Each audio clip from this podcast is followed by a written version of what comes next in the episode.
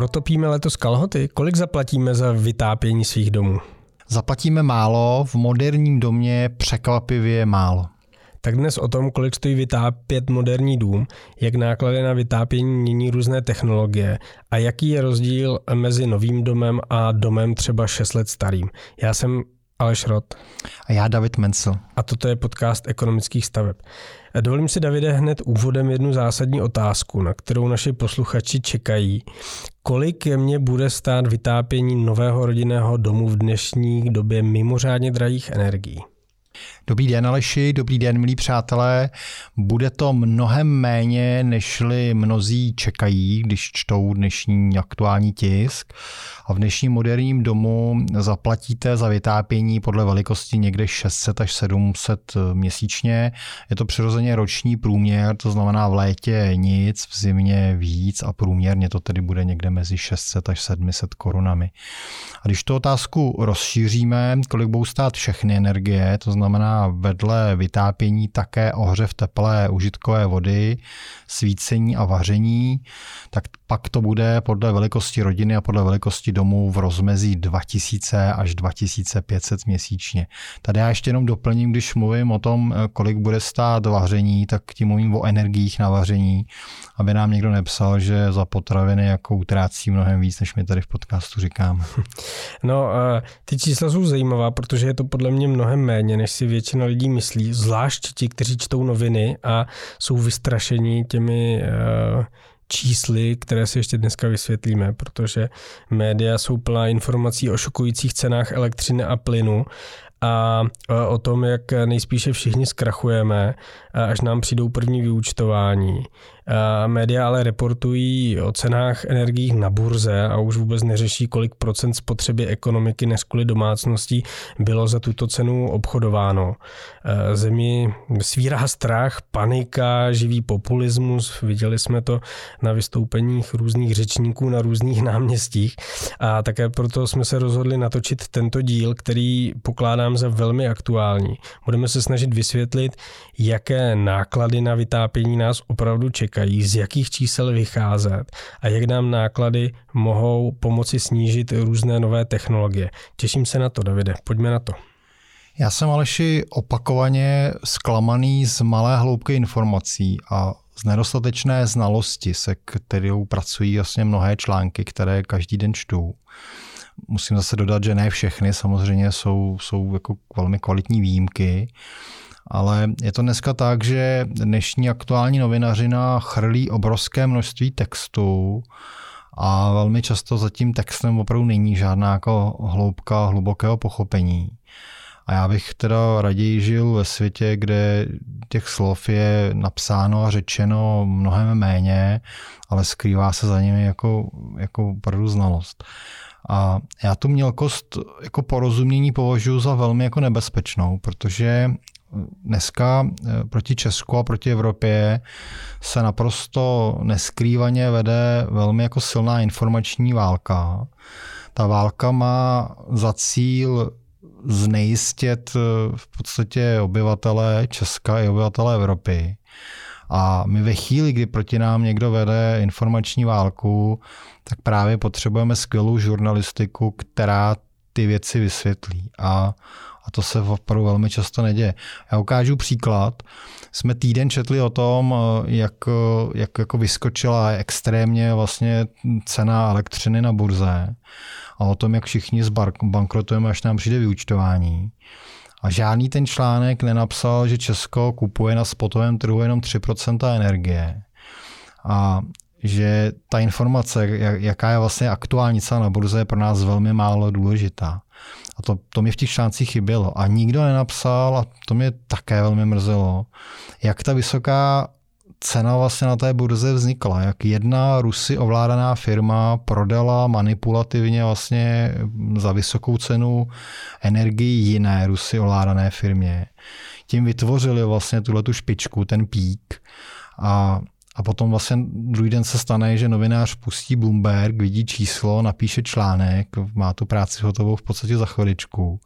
Vytvoří spousty paniky, lidi jsou opravdu prostě vyděšení, bojí se v podstatě, co se bude dít. Ale přitom ta situace pro ně nemá jako žádný vlastně opravdu podstatný jako dopad. A to je, to je opravdu strašně jako nebezpečné. My, my prostě potřebujeme, aby ti novináři přinášeli opravdu hlubokou znalost a aby když si přečteme článek, tak, tak jsme rozuměli. Tak zkusíme dneska Aleši to trochu jako napravit a zkusíme vysvětlit jako lidem, co mohou čekat a co mohou dělat pro to, aby teda se třeba mohli bát méně cen energií.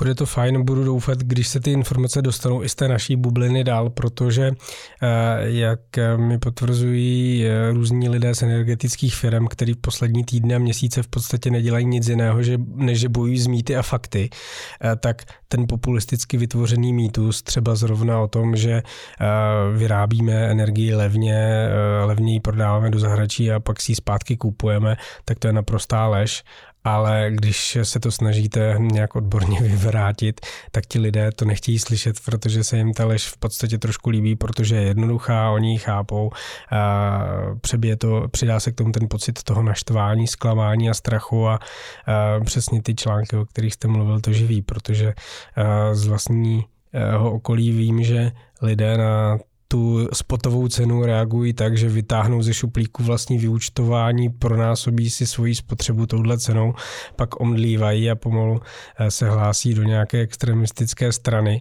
eh, levicové. Nicméně ta situace skutečně není tak eh, dramatická, jak se zdá a vidíme, že i kroky vlády povedou k tomu, že se ta situace bude uklidňovat a na to bude reagovat i ten trh. My jsme uh, už to tady několikrát říkali, ten problém je v něčem, co se jmenuje racionální neznalost, uh, protože uh, náklady na dohledávání informací jsou relativně vysoké. Já když ničemu nerozumím a rozhodnu se potom pátrat, tak i když dneska už nemusím do knihovny, ale můžu si jenom zapnout mobil nebo počítač, tak přece jenom jsou to minuty, desítky minut nebo hodiny nějakého čtení, dohledávání a ty náklady vidím hned a ty výnosy z nich eh, jsou velmi malé, aspoň v krátké, v krátké době, takže člověk si řekne, pět hodin to budu hledat, no a co pak s tím, nic, tak radši eh, se o to nebudu zabývat. A právě tyhle lidi pak nejčastěji se dají nalepno. A když se k mediálním článkům ještě přidá, tak jako teď souběh s volbami, ať už těmi prezidentskými nebo těmi komunálními, tak se nemůžeme divit, že lidé jsou netrpěliví a čekají, že vláda nebo někdo jiný najde na tenhle problém řešení za jednotky hodin nebo jednotky dnů. No já se popravdě, já se popravdě divím, hodně o tom jako přemýšlím poslední dny. My máme eh, v Česku eh, taková jako pohádková očekávání. My si myslíme, že vláda vyřeší všechno a, a vlastně hned, že vláda nás ochrání před čím, že nás ochrání před válkou. Já se úplně bojím, až někdo si uvědomí, jaký je problém oteplování planety, že budou čekat, že vláda jako do druhého dne ochladit celou země kvůli o tři stupně. My prostě si myslíme, že na všechno je nějaké jako jednoduché řešení a, a ty jednoduchá řešení nejsou. A také si neuvědomujeme, že my jsme si vlastně peníze, které jsme měli mít schované na zlé časy, tak ty my jsme si projedli už v době, kdy bylo dobře. Takže teď, když je zlé, tak otvíráme truhlu s rezervou do nepohody a, a v truhle jsou pavučiny a staré dluhy, tak tím se nám zase samozřejmě ty možnosti omezují. A my jsme pro mě, ale když jsem to přemýšlel, tak já mám pocit, že my jsme takovým národem prstenu princezny Arabely. My jsme ten, tu pohádku všichni viděli jako mnohokrát a asi nám to přešlo hodně jako někam do podvědomí. Takže my si prostě myslíme, že jakýkoliv problém se objeví, že otočíme prstenem a ten, ten problém se vyřeší. Já to ukážu na takovém hezkém jako příkladu. Energetická burza se vlastně teda zhroutila. Ten, ten obrovský pík se objevil ve středu večer, ve čtvrtek ráno. Tu informaci dá přes Bloomberg a přenesli média ve čtvrtek. A v neděli dopoledne už jsem slyšel eh, milou redaktorku, kterou jinak mám velmi rád, jak mluví s ministrem a říká, jak je možné, že to vládě tak dlouho trvá. Jo. To musím říct, že jsem se, opravdu jsem se rozesmál, když, když i novinář očekává, že za tři dny dokážeme vyřešit takový prostě obrovský evropský problém. A problém je, že ti novináři tím, že vůbec jako vnesou ten dotaz, jak je možné, že to vládě dlouho trvá, tak oni tenhle ten dojem přenáší v podstatě na ty, na ty prostě běžné lidi, kteří vlastně potom si myslí, že vážně ta vláda má možnost vyřešit to rychle, a, ale nemá. A je to přesně jako opačně, to řešení my nejsme schopni jako řešit jako, jako jedna malá země v Evropě. My potřebujeme opravdu evropské řešení, protože jako jedna země to nejsme schopni ufinancovat. A pro mě je úplně zázračné, že je Evropa schopná v nějakém horizontu deseti dnů se domluvit a najít způsob, jakým se zastropují ceny. To je, to je vlastně rychlost, kterou já jsem nikdy u takhle velkého společenství nepředpokládal. Jsem vlastně v dobré míře překvapený, jak jako rychle Evropa dokázala jednat, najít mechanismus, jak zastropujeme ceny ty, ty různé země v Evropě jsou v naprosto různé situaci a každá Portugalci a, a, a Španělé by chtěli úplně jiné řešení, než potřebujeme my a Němci a přesto dokážou najít vlastně nějaký kompromis a dokáží najít řešení, což je vlastně úžasné. To znamená, já si myslím, že ten, ty články a ten narrativ těch médií by měl být velmi jako pozitivní. Měl by být takový, že je vlastně úžasné, jak rychle jsme dokázali najít řešení na jako veliký problém, ale opak je pravdou, my vlastně se mrskáme v médiích tím, jak je možné, že jsme to řešení neměli už za tři dny.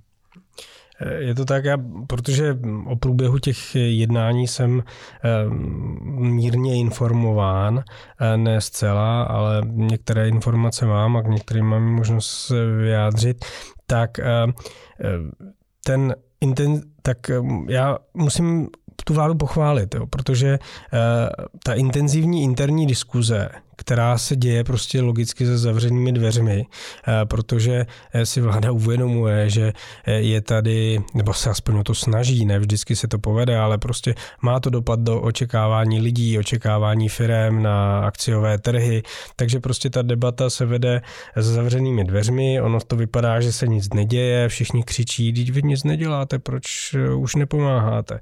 Ale tak ono, když nějaké řešení vymyslíte, tak musíte to řešení jako probrat jeho plusy, mínusy, udělat dopadovou analýzu, zjistit prostě, co to způsobí na tom trhu a pak až eh, s tím můžete eh, přijít ven. Jo. Žádné výkřiky, ale realita.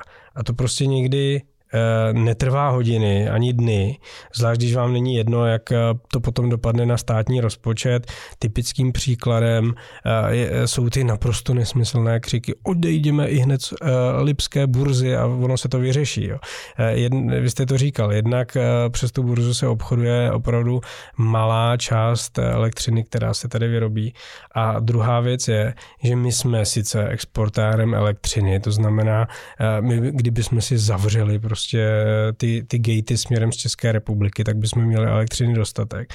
Ale když to vyjádříme v terawatt hodinách, tak eh, to, co vyvezeme elektřiny, tak desetinásobek toho dovezeme na plynu a osminásobek toho dovezeme na ropě a ropných produktech. No a pokud bychom chtěli být na otevřeném trhu importu, protože se nám to zrovna hodí, ale zároveň bychom odešli eh, na trhu s exporty eh, elektřiny, protože se nám to zrovna nehodí, tak bychom logicky pro všechny byli špatný obchodní partner a, byli bychom sice soběstační v elektřině, ale neměli bychom e, čím e, topit, čím zásobovat plynové elektrárny a na co jezdit, e, co se týče pohonných hmot. Takže to je absolutní lež, nesmysl, ale pořád se to ke mně vrací jak bumeranka, bych si mohl otevřít prostě tady kancelář uvádění omylů na pravou míru, protože už jsem na to, už jsem to vysvětloval tolikrát, že, že snad už, když mě zbudíte ve dvě ráno, tak, tak tak to budu umět naspamět za chvilku. Jak tomu Aleši větu, rozinky z Vánočky nás jako nikdo vyzobat nenechá prostě, no, to prostě tak, tak to jako chodí, nemůžeme si vždycky vybrat jenom to, co se nám hodí a, a ke zbytku se otočit zády. Eh, hezky česky se tomu v ekonomii říká cherry picking, jo, to... Vybí, vybírání, vybírání třešniček z dortu. Ale pojďme eh, tedy pozorumě, porozumět tomu, kolik nás bude stát vytápění v novém domě eh, a co případně můžeme zlepšit ve svých starých domech, abychom se na příští zimu nemuseli nákladu na vytápění tolik bát. Myslím, že určitě teď nastává čas pro ty čísla, která vždycky máte připravená. Ano, mám, mám spousty čísel dneska a já tedy, abych to dal nějakého rámce, tak já jsem ty výpočty eh, potřeboval vytvořit na konkrétní dům. Vybral jsem takový velmi běžný dům Kristýna 27, je to bungalov 4.1 má 120 metrů zastavené plochy. Je to dům, který má 3 kW ztráty, což je vlastně dneska u moderního domu naprosto běžné. A je to dům s takovým základním technologickým balíkem, to znamená s fotovoltaikou, 5,5 kW píků s bateriem a solárním ohřevem vody s tepelným čerpadlem. A když počítáme náklady, tak jak je důležité vědět, kolik lidí ten dům obývá, tak my vlastně v tom našem takovém zlatém standardu budeme počítat dvě dospělé, dvě děti.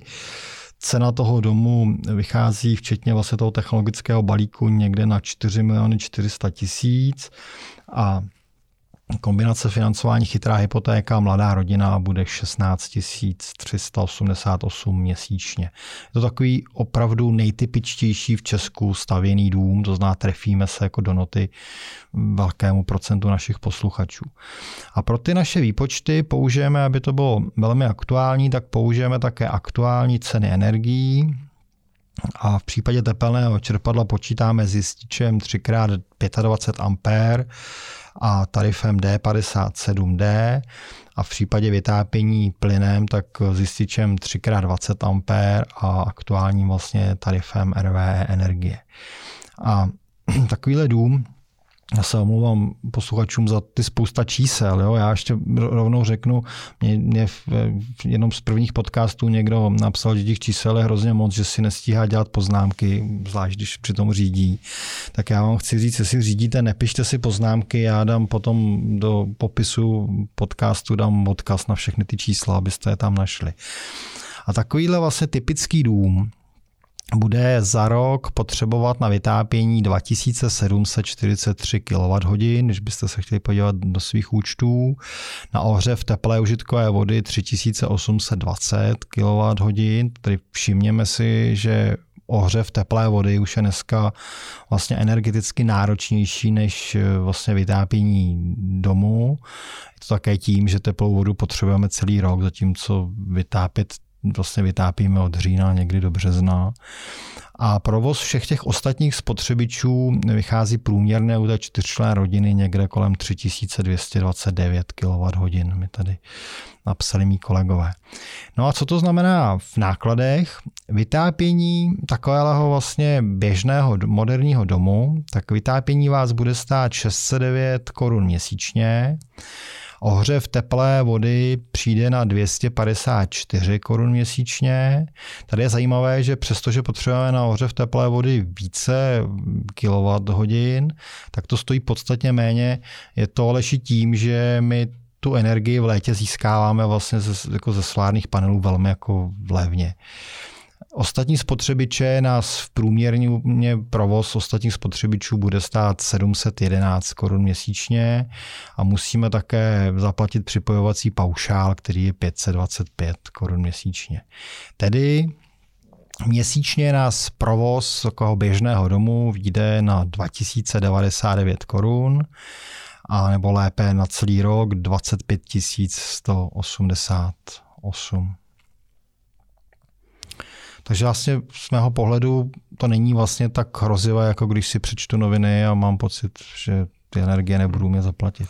E, to mi přijde docela dost zajímavé, zvlášť když si člověk třeba stěhuje z bytu a kde kromě energií v bytě spotřebovávají nějaké peníze i rozpočty na společné prostory nebo na služby v tom domě. Sám jsem byl překvapen z toho, že vlastně, když jsem bydlel v nájmu v Praze v bytě, tak mě v tom relativně malém bytě jako energie a služby stály stejně jako v celém velkém domě, který jsem si postavil.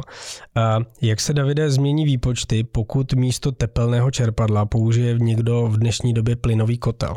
A je to vůbec správné uvažovat o plynovém kotli? Jsme o tom měli nedávno díl, Aleši, kde jsme to porovnávali a e, je třeba říct, že teď, zrovna v tuto dobu, je ten pohled pro plyn velmi jako nepříznivý, protože cena plynu je teď opravdu extrémně vysoko a ta cena plynu příští rok výrazně klesne, ale teď v tuto chvíli je to tak, že pokud eh, vlastně použijete plynový kotel, tak ty náklady budou o 7608 korun za rok větší než s teplným čerpadlem. Hmm. Zde je zajímavé, že s Davidem souhlasí třeba i poradenský velikán Goldman Sachs, který vydal eh, nedávno eh, predikci, že cena plynu spadne v prvním kvartále roku 2023 hluboko pod 100 eur na megawatt hodinu. Německo vyjednává dlouhodobé kontrakty dodávky se zeměmi Blízkého východu, hlavně s Katarem, které jsou ještě zhruba o půlku levnější a to bude kotová cenotvorná, která bude ukazovat, že skutečně to, co jsme tady říkali, byl to mimochodem díl 21, že toho plynu je dostatek a jenom je třeba vyřešit tu logistickou otázku, jak to rychle dostat do Evropy, tak to se v řádu několika měsíců podaří a pak prostě neexistuje žádný fundament pro to, aby eh, ten plyn zůstával stejně drahý, eh, jako je teď. Je to, je to naprosto tak, ale doba, doba levného plynu se opravdu jako kvapem blíží a ona už dneska aktuálně musím říct, že plyn vlastně není už tak drahý, jak byl třeba v podstatě před třemi týdny. No a já když to teda zase, eh, když, když se podíváme na ty jednotlivé náklady, když rozložíme ty náklady, to znamená, máme teď eh, dům, který místo tepelného čerpadla topí plynem, tak eh, vytápění takového domu bude měsíčně průměrně stát 948 korun, místo tedy původních 609, které jsme měli s teplným čerpadlem. Ohřev teplé vody bude také dražší a bude 396 měsíčně oproti 254, ve tam bylo teplné čerpadlo. Je to tím, že my si tím solárem nevytvoříme všechno, vlastně teplou vodu, a plynem v zimě, když, když teda toho slunce svítí málo, tak tu teplou vodu ohříváme logicky o něco dráž. Také, a to, to je hodně zajímavé, také ostatní spotřebiče, to znamená svícení, vaření, lednička, pračka, nás vyjde dráž na 850 korun měsíčně oproti 711. A to je dáno Aleši tím, že vlastně ve chvíli topíme plynem, tak máme horší sazbu na elektřinu. Jo? To znamená, pokud nemáme tepelné čerpadlo, tak i tu elektřinu, kterou spotřebovává lednice, máme vlastně o něco dražší. A stejně tak připojovací paušál je za 539 korun měsíčně. To znamená celkem moderní dům osazený plynovým kotlem místo tepelného čerpadla bude mít měsíční náklad 2733 nebo lépe za rok sečteno 32 796 vlastně za celý rok znovu zopakuji, tedy oproti tepelnému čerpadlu o 7608 dražší, ale znovu musím sem dát jako do vykřičníku, kdo nás posloucháte třeba za dva roky, tak tenhle ten rozdíl bude menší, protože my tenhle ten výpočet děláme v době, kdy je plyn extrémně drahý a predikujeme v krátké době vlastně výrazný pokles plynu. A pak ten rozdíl nebude 7 tisíc, ale bude třeba 5 nebo 4,5, prostě když se cena plynu vrátí do takového normálu. Můžeme připomenout to, co jsme v tom díle 21 říkali a e, sice, že kdo by musel dělat dlouhou plynovou přípojku, ten dá rovnou přednost teplnému čerpadlu. Kdo má plyn na hranici pozemku, ten má dobrou možnost zvolit plyn i teplné čerpadlo, nebo si nechat e, tu, ten plyn jako záložní řešení, e, protože vzdálenost té přípojky může s tou výhodností v té cost-benefit analýze rovnou udělat eh, jasný závěr. Eh, co když se rozhodnu postavit dům, eh, který je pasivní? Hmm, to, je, to je zajímavé. Pasivní dům dneska, když, když bych stejný dům vám postavil v pasivní technologii, tak ten dům bude dražší už jenom o 190 tisíc. To je, to je vlastně velmi jako malý rozdíl, když ten rozdíl byl veliký. Tak dneska, když jako řeknete si ten normální standard posunout na pasivní, tak ten náklad ceny navíc je jen 190 tisíc, což je opravdu malý rozdíl. Celková ztráta domů klesne z 3 kW na 2 kW, jo, což vlastně je to vlastně třetina. A oproti tomu našemu zlatému standardu, který jsme si popsali na začátku, tak eh, ten pasivní dům ušetří při těch dnešních vysokých cenách energií 5868 korun ročně. Jo, z toho vyplývá, že těch 190 tisíc bude mít návratnost někde kolem 40 let a to vlastně pro mě Aleši znamená, že přestože ten rozdíl ceny je malý, tak když se na to podívám čistě jako ekonom, tak, tak 40 letá návratnost už pro ně nemá jako úplně smysl. Hmm. Já ukážu našim posluchačům, kde ty rozdíly jsou a ten rozdíl je vlastně jenom ve vytápění. Vytápění pasivního domu bude stát průměrně 120 korun měsíčně, což už je fakt jako srandinda, oproti 609 korunám u, to, u toho vlastně typového domu, který jsme si popsali. Ohřev teplé vody přijde na stejných 254, to znamená to, že mám pasivní dům, mi nesníží jako náklady ohřevu teplé vody. Stejně tak ostatní spotřebiče spotřebují 711 korun, to znamená zase ta lednice má stejnou spotřebu v pasivním domě jako v nízkoenergetickém. A stejně tak připojovací paušál je stejný 525, to znamená z těch jako čtyřech položek jenom jednu vlastně ten pasivní dům mi ovlivní. Celkem tedy zase pasivní dům bude mít celkové náklady 1610 korun za měsíc a za celý rok 19 320, to znamená oproti tomu našemu zlatému standardu úspora 5868. Hmm. Já bych zde navázal na ten náš úvod o strachu a panice, protože eh, na trhu bohužel nalezneme subjekty, Eh, kteří razí heslo vystrašit a vyfakturovat a kteří eh, můžou pro to, aby vás přesvědčili, že ta investice do té nebo oné technologie je hrozně výhodná, vzít právě tu burzovní nereálnou cenu, kterou jste včera viděli ve zprávách na Nově, četli v Blesku a ještě vám ji říkala sousedka přes plot a pak vám za ní spočítají účet na současnou spotřebu a k tomu návratnost. A ta může se dramaticky jako snižovat až třeba na jednotky let, což vypadá všechno super. Ale vy eh, se nenechte jako vystrašit, nenechte se vmanipulovat do těchto velkých investic, protože se jedná o hodně peněz a vždycky se poradíte s někým, eh, kdo tomu tématu rozumí, pokud mu sami nerozumíte, eh, protože skutečně dělat ty nápočty dává smysl pouze, když do nich používáte správné proměny a, a reálné hodnoty a ne nějaké extrémy, které vás za rok, za dva nebo za pět nemají vůbec žádnou šanci potkat.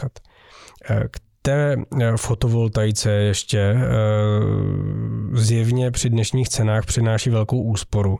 Jak se změní náklady u stejného domu, pokud fotovoltaiku mít nebude? Když si třeba někdo řekne, že eh, orientace toho domu hm, tomu nesluší, nechce do toho investovat, nebo tomu z nějakého důvodu nevěří, i když, jak jsme tady říkali už v jednom v předchozím dílu, spíše se blíží doba, kdy nebudeme čerpat benefity za osazenou střechu, ale platit nějaké pokuty environmentální za neosazenou střechu. Aleši, vaše heslo vystrašit a vyfakturovat, to je heslo roku, musím říct. Já teda musím říct, že to mi, to mi teď úplně zní v hlavě a jste mi vyhradil dneska na zbytek podcastu, že to, by, to, to vážně by si někdo měl dát do vývěsního štítu své firmy. To je tak jako krásně zvukomalebné, že to je úžasné.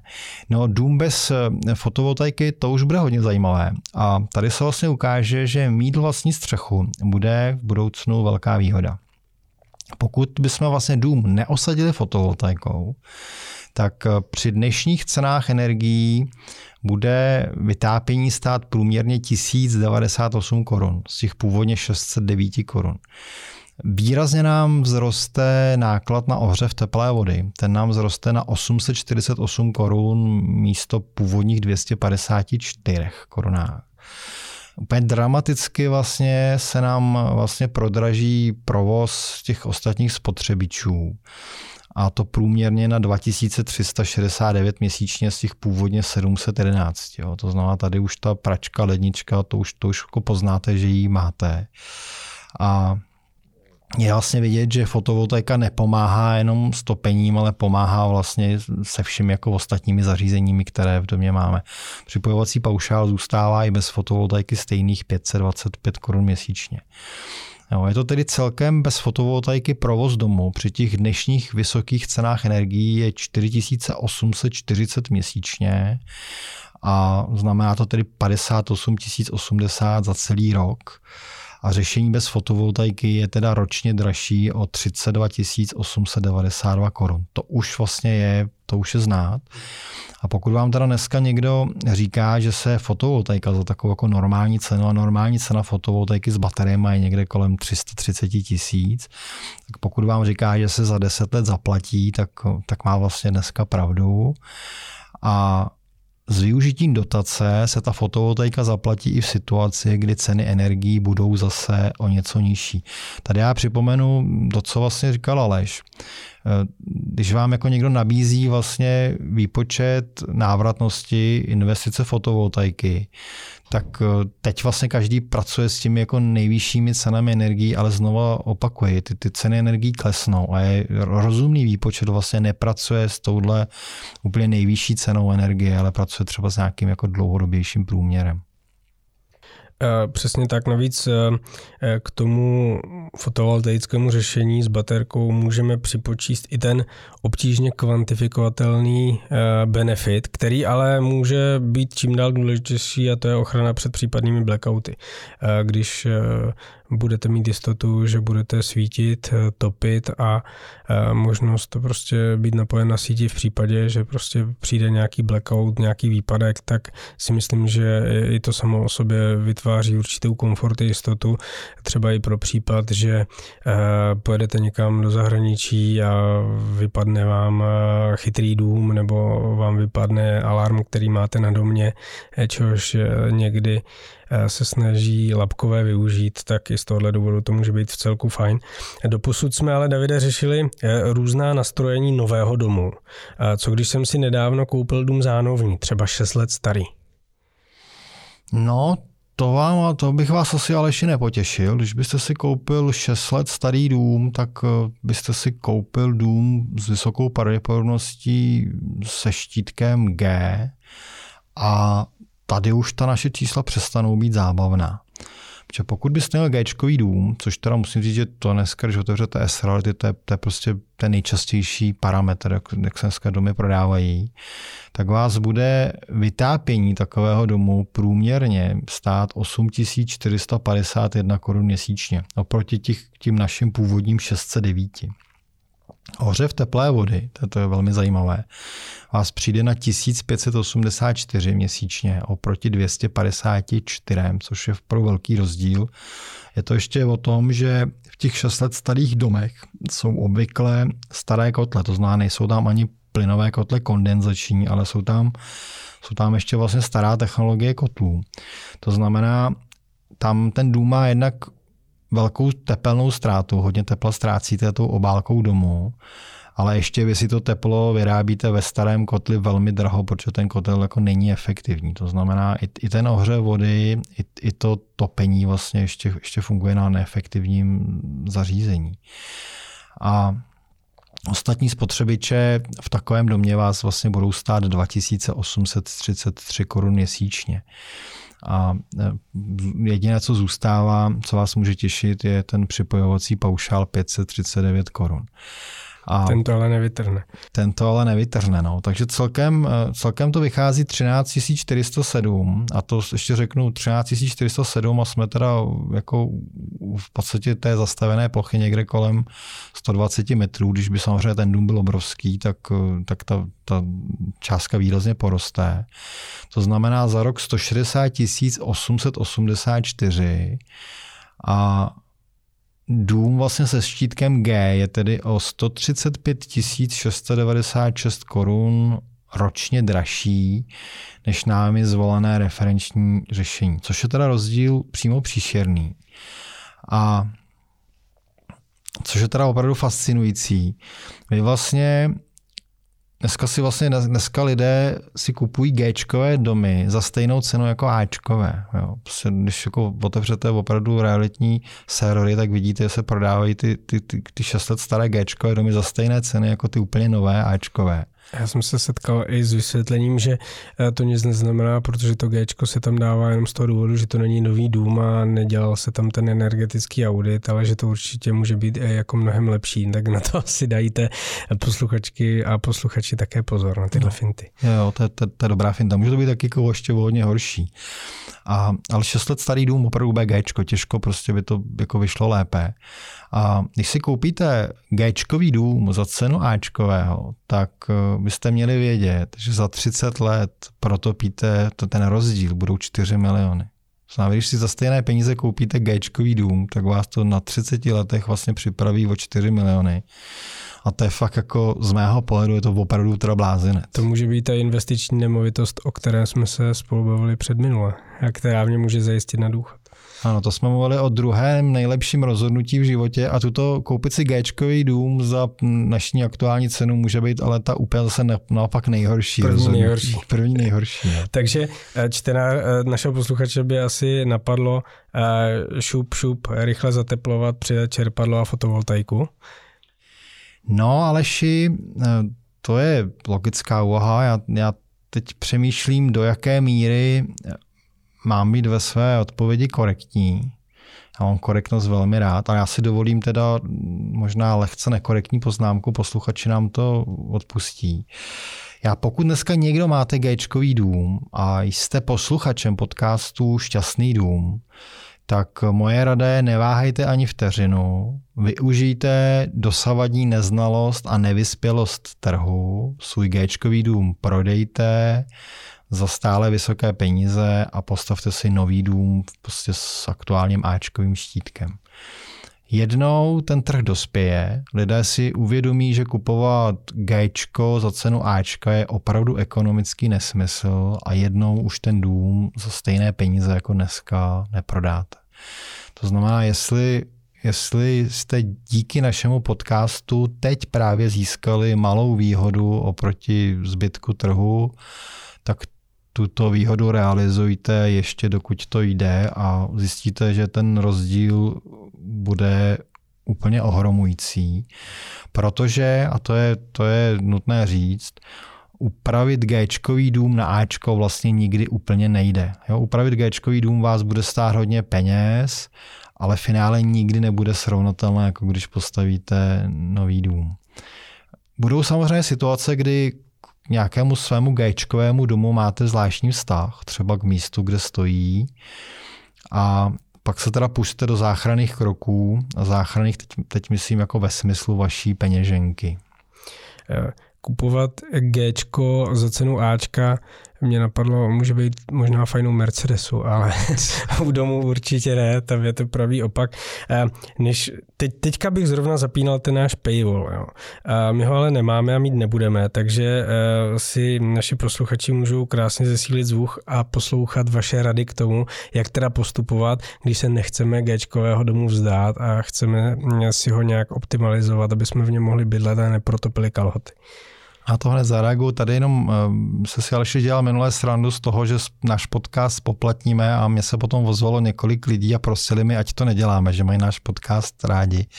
Tak já vám, milí posluchači, chci říct, že Aleš s Michalem mají peněz dost, ty už další peníze nepotřebují a já mám na důchod strategii kocoura, to si najděte v nějakém z minulých dílů. Takže ani já vlastně pro, pro spoplatnění podcastu nehlasuju a to legrace a náš podcast zůstane vždycky v podstatě volně přístupný.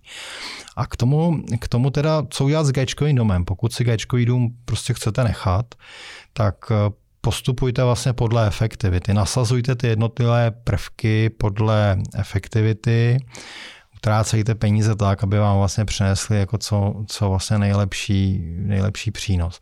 Na prvém místě investujte do fotovoltaiky. Tím, že máte g dům s velkou spotřebou, tak má smysl nasadit větší fotovoltaiku, někde kolem 7 kW vlastně píků a fotovoltaika měla být první řešení. V druhém řešení, v druhém kroku, pokud, pokud máte další peníze, tak nasaďte tepelné čerpadlo. Když nasadíte tepelné čerpadlo, použijte tepelné čerpadlo vzduch, voda a asi narazíte teda na nutnost vyměnit radiátory za nízkoobjemově, protože vlastně ty, ty staré domy vlastně měly radiátory, které se k tepelnému čerpadlu nehodí, to znamená, bude to nejenom výměna kotle, ale bude to ještě výměna radiátorů, ale zase stojí to za to. V podstatě to tepelné čerpadlo, zvláště ve spojení s fotovoltaikou, má, má vlastně jako význam. Na třetím místě, pokud by mi ještě zbyly peníze, tak bych vsadil na nové zasklení, vlastně použil bych zasklení trojsklém. Tady vám řeknu takový trik, který se, se málo zná, málo používá. Do řady starých rámů, kde byly dvojskla, jde zasadit trojsklo. To znamená, vyměnit trojsklo za dvojsklo nemusí vždycky nutně znamenat, že potřebujete měnit vlastně celá okna a ušetříte vlastně spousty peněz a i, i vlastně ta práce je daleko čistší. To znamená, zkuste se prostě podívat, jestli nejde vyměnit jenom vlastně sklo za lepší, bez toho, že byste museli měnit měnit vlastně celé rámy a dělat teda i ty stavební úpravy. No a na čtvrtém místě když ještě pořád vám zůstanou peníze, tak, tak se puste do zateplení fasády. Jo, nový dům to nebude, ale je to lepší, než nedělat nic a než se nechat úplně vlastně finančně vykrvácet, tak, tak aspoň tak. Já závěrem ještě připomenu, eh, protože se nám možná posluchači budou k tomu ozývat, eh, všechny výpočty jsme vztahovali k domu typu bungalov o zastavěné ploše 118 metrů čtverečních a čtyřčlené rodině standardní, eh, která v tom domě žije. Pokud bude dům větší, případně rodina početnější, pak je nutné očekávání upravit neberte ty naše čísla, eh, že jsou fixní a univerzální, je to skutečně vstaženo k tomuto modelovému případu, pokud vás tam domě žije 8 nebo je trojnásobně větší, eh, tak to bude určitě víc, a pokud tam žijete dva a máte poloviční nebo dvou třetinový, tak eh, to bude méně. Hmm, napr- naprostý souhlas prostě a jde to dokonce počítat v poměru. To znamená, když vás bude 8, tak si vynásobte náklady na ohřev teplé vody dvakrát. To znamená, počet lidí ovlivňuje vlastně náklady na ohřev teplé vody a velikost domu zase naopak ovlivňuje náklady na vytápění. To znamená, prostě pokud máte G o třikrát větší ploše a je vás tam 8, tak pak logicky v dnešní době doufáte v kouzelný prsten princezny Arabely a tam pak rozumím tomu, že jste jako velmi netrpěliví z té situace, která se děje. No a my můžeme rekapitulovat. Když čtete katastrofické zprávy, ze kterých je vám úzko, tak přemýšlejte, eh, komu vyhovují, zdali někdo konkrétní si vaši úzkost nepřeje a nechce ve vás vyvolat eh, strach a eh, paniku a velká očekávání, protože víme, že v panice vznikají ty nejhorší rozhodnutí. Ehm, otázka je, zdali ten váš strach eh, není součástí války. Odpověď je, že ano, protože my jsme ve válce být informační a ehm, myslíme si, a často tady o tom mluvíme, že je čas se tomu strachu trošku vzepřít a a ukázat, že můžeme být tím eh, národem těch eh, kubišů, eh, než eh, těch, kteří se jenom bojí a nejradši by okamžitě kapitulovali. Řekli jsme si, že v moderním domě budete bydlet za 2000 měsíčně i při dnešních cenách energií, což je pro Leckoho dost překvapivá a pozitivní zpráva. Také jsme si řekli, že stavět pasivní dům se spíše nevyplácí, protože ta úspora oproti těm novým standardním domům je relativně malá s vysokou návratností, která se blíží eh, ke 40 letům, nebo je zhruba 40 letá, což je dlouhá doba. Eh, říkali jsme si to, co eh, už jsme tady několikrát zmiňovali, a sice, že vlastní fotovoltaika, je naopak velkou výhodou. Návratnost do 10 let, kdo má vlastní střechu, má velké štěstí a neměl by moc otálet. Několikrát jsme tady zmiňovali, že díky tomuto dotačnímu titulu se nám ty náklady podaří výrazně snížit a eh, že i to odbavení téhle dotace funguje relativně bezproblémově, aspoň co tak slýcháme, nebo slýchám já, možná mě David potom doplní. Říkali jsme si, že mezi plynem a teplným čerpadlem je naopak rozdíl poměrně malý. Nakonec eh, O tom eh, si můžete poslechnout eh, náš předchozí díl. Já je za chvilku všechny zrekapituluji, protože o těch energiích jsme mluvili několikrát, tak abyste to měli všechno na jednom místě. No a říkali jsme si taky, že pokud máte dům se štítkem G, pak je asi nejlepší tento co nejrychleji prodat, eh, protože pokud to neprodáte, tak můžete během 30 let protopit navíc zhruba 4 miliony korun, což je dost velká částka a pokud z nějakého důvodu se toho domu zbavit nechcete, tak jsme e, říkali i, e, jak byste měli e, postupovat a že v prvém případě je vždycky to řešení podle doby návratnosti a podle účinnosti a v tomhle případě je to fotovoltaika, takže fotovoltaiku určitě začněte. No a teďka ta rekapitulace těch starších dílů. O teplném čerpadle ve staré zástavbě jsme natáčeli díl číslo 9. A máte to tam všechno hezky schrnuté. O fotovoltaice a o tom, jak střechu osadit fotovoltaikou a jakou fotovoltaickou technologií a o tom, jestli volit baterku nebo nevolit baterku a kolik to všechno bude stát, jsme se bavili v díle číslo 12. No a o vytápění plynem nebo tepelným čerpadlem byl celý díl číslo 21. Zapomněl jsem na něco, Davide? Aleši, já jsem dneska zamrznul u vašeho hesla vystrašit a vyfakturovat. Já od té doby na nic jiného nemyslím a já normálně přemýšlím, jako kde bych to mohl jako použít, že to nemůžeme nechat, to nemůžeme nechat jen tak jako propadnout. Jo, to... E, e, já jsem to heslo nevymyslel, mě ho říkal můj kamarád a já záměrně nebudu říkat jeho jméno, aby pak se na něj všichni nesesypali a nepátrali po významu tohohle hesla, které mi prozradil. A mně se velmi líbí. Jo, kde straší a kde fakturuje, dobře, tak nebudeme říkat jeho jméno, ale je to to teda, pro mě to je kouzelné. Ehm, já děkuji za rekapitulaci. Našim posluchačům popřeju, nenechme se vystrašit. Já myslím, že ty dobré časy jsou už opravdu velmi blízko. My jsme, my jsme vlastně v květnu prognozovali, že se zlomí inflace a ona se opravdu láme. Prognozovali jsme, že Česká republika vyřeší v podstatě plyn a ona opravdu prostě plyn vyřešila.